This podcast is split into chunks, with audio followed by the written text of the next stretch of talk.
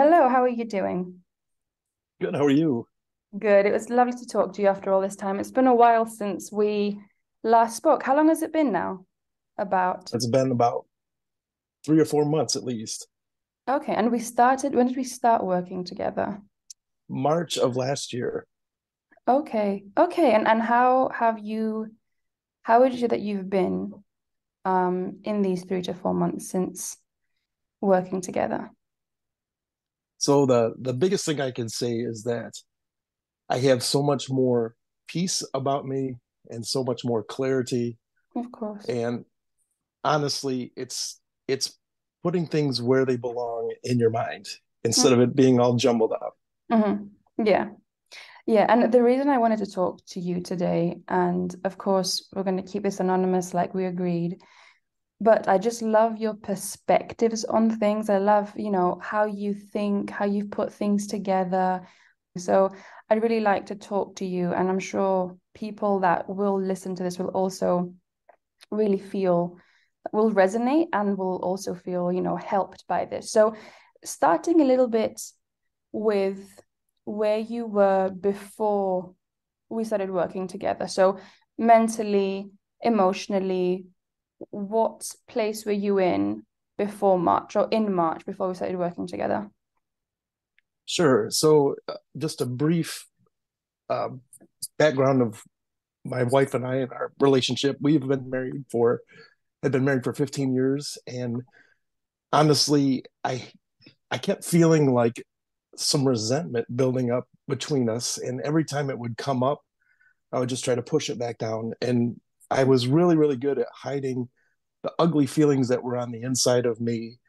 And the last thing I wanted to do was stir up trouble between my wife and I. But last February, mm-hmm. um, people were bringing up all kinds of sexual escapade stories at work, and it brought this to a head. And yeah. I knew that, that basically I had something unresolved, and it was a huge wedge between my wife and I, which was a really really awful feeling on the inside. So i knew i needed to find some help and i basically reached out by searching out on youtube and finding your page and so on. I was just feeling really really awful on the inside mm-hmm. and i didn't want to take it out on someone. Yeah of course. And that's really mindful of you. Did you experience intrusive thoughts and mental movies with what you were going through? Absolutely. It was a it was a very awful feeling not to have control over your thoughts is how I felt at the time. The feeling overwhelmed by something that was so bothersome, thinking mm. of someone else with your mate. Of course. And before working together, how long would you say that you struggled with that? Did, would you say it got triggered recently before working together, or did you have it for a while? And if so, what would you say that you tried to do in order for it to go away and to fix it? Sure.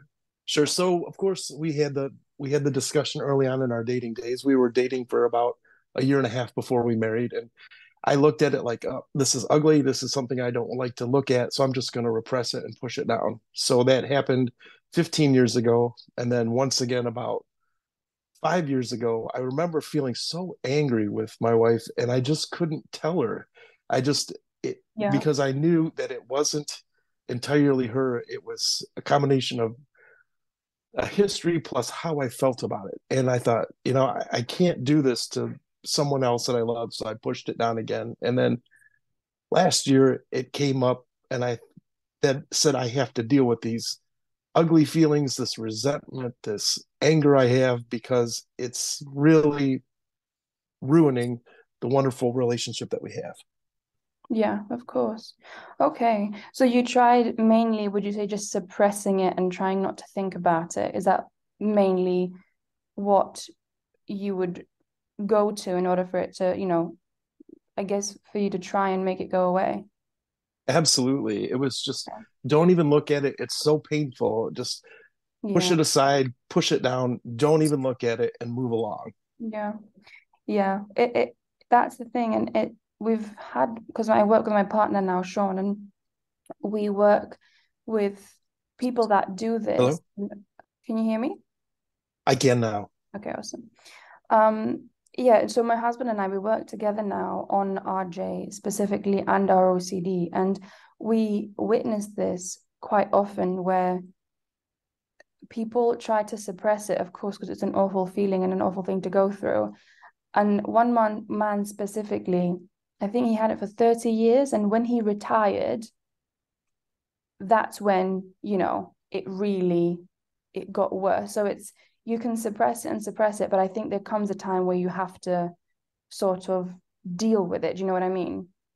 Absolutely. And so what brought it also to a head for me is I as the as the therapy pointed to the root cause was childhood neglect and emotional abuse. And when this happened last March, when it came to a head, I had actually moved back to my childhood home and farm yes. where I grew up. So it triggered so many emotions at one time.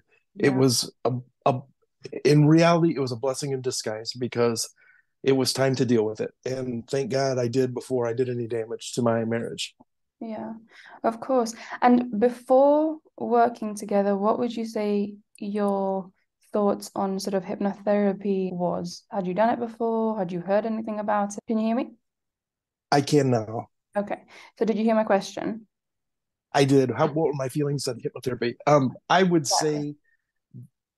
say I would say that I thought it was it was very untested, very scientific, very um very much something that sounds so out there that it wouldn't be applicable to my life. But I was able to just trust the process mm-hmm. and allow whatever whatever was necessary to go in deep to be able to get to the root cause when you're when you're in enough pain you will allow the goodness to come in whichever form it comes to be mm. able to help you mm-hmm.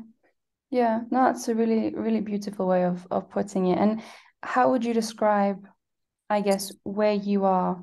Or actually the, just the entire experience with hypnotherapy and the coaching as well after of course not knowing much about it and then you you went into it you did trust the process which i think is massive know in you know in someone's healing journey. How would you describe that process for you? How it worked for you? What you came to maybe realize from it so i the, the process for me is all about surrender mm. to to be able to um, allow someone who you've built some trust with to go in deep to your past i mean that's a very very guarded part of who you are yeah and then to to let someone go in that deep is actually a relief mm-hmm. because you are honestly in so much pain that you just need someone to go in and diagnose the problem and to go in and as these meetings transpired first it was trying to ask questions to narrow down where the work or healing needed to happen and then to release yourself to allowing someone to go into your past and specifically for me into my childhood where abuse happened mm-hmm. it was it was relieving it was enlightening it was a gift from above. And it's wonderful to actually pinpoint the problem because then that's when the healing can begin yeah, of course. And how would you say that you feel now after? I know we've done a lot of work together, but it's, you know, truth be told, you've also done a lot of work on yourself. You've really taken control, you've taken responsibility, everything. So, where are you? How do you feel now after everything? So, after you have helped me find the root cause, I feel I feel so much healthier. Mm-hmm. I feel like this this retroactive jealousy to me is an indicator of what needed to be healed. So in a visual picture of what's going on is it's like a road sign that's pointing towards the real problem. Mm-hmm. And there is there is a real blessing in finding the real problem. So first of all, there's a relief because it lets you know that you're not crazy. Yeah. you you can work on something that needs to be worked on, whether it be, in my case, childhood trauma, but I also had a mixture of many of the same issues that everyone with RJ suffers from perfectionism, uh, low self esteem, all of these things, all of these insecurities or trauma responses are in each person, but to different degrees. And to know where this was the fault of my childhood abuse, this was this was self-esteem issues this was perfectionism so on to put everything in its correct category is is a relief and it is a it is so peaceful knowing where things belong yeah. Yeah of course. And with do you experience any rj now or what does it look like for you?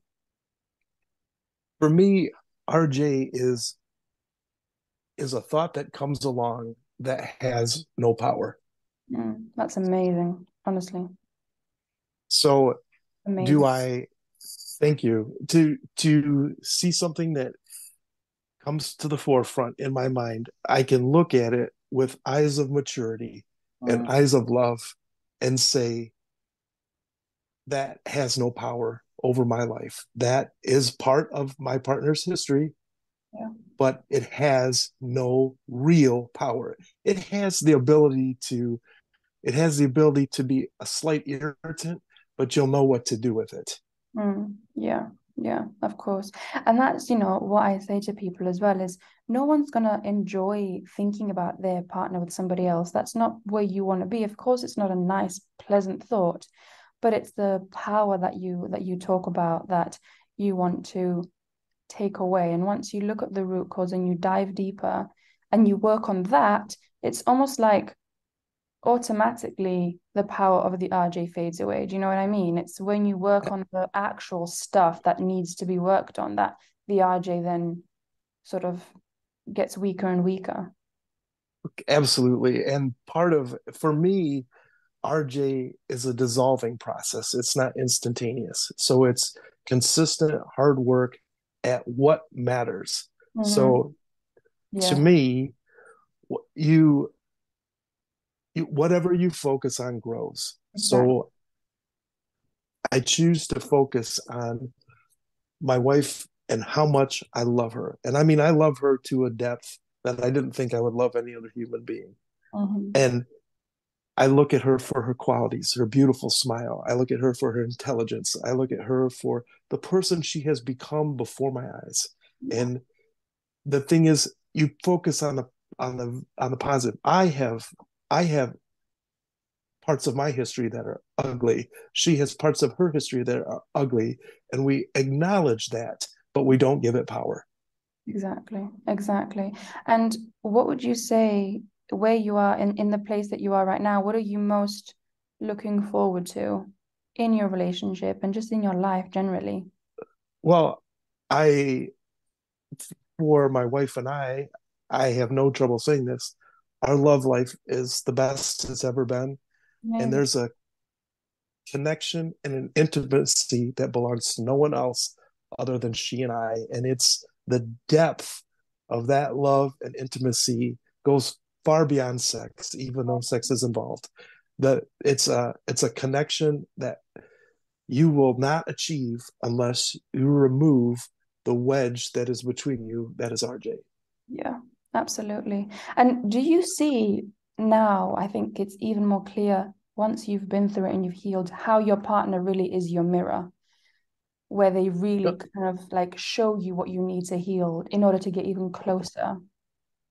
Oh, I mean, absolutely. And they they do it in a way that is is so caring. They, you know, they they show you who you are and basically they help bring out the very best in you. Yeah. and they they show you where you need to grow and what's wonderful and what they love about you. And you believe it about yourself and you believe it about your relationship. And then it grows even more. Mm-hmm. Yeah absolutely. And what would you say what advice would you give to people out there that are still battling and still struggling with it? What would you say to them? I would say that what you have with your mate is something that cannot be found easily, if ever. And to understand that you are a unique bundle of goodness and qualities and and your partner is as well and you fit together like a right and left hand you work together that well mm. don't give up on that it, it's so wonderful and every relationship takes lots and lots of work. It takes lots and lots of loving grace and kindness. It's allowing the other person to grow. It's allowing the other person to make mistakes knowing that at the end of the day you are absolutely on the same team and that you are building a house together, which is your life, and don't tear it down with words or with anger or with resentment. That is something so precious that you cannot replace it. Yeah. So work hard, work hard. When you know that that person is the one, work hard and allow that to flourish. You will never, ever regret it. Mm-hmm. That's beautiful. Well, okay. Thank you so much for taking the time for doing this. And like I said, I love your perspectives. I love, you know, I, I, really admire the way that you think. And I think you've come so far, you've put in the work, and you deserve everything and more, honestly. It's been such a pleasure working with you. Thank you, you as well. Your professionalism and your your gentle approach and being kind to people, it doesn't go unnoticed. So thank you very much for everything that you do. Thank you so much. Well, it was great talking to you. And yes, thanks again so much. You bet. All right. Take care. Bye. Bye.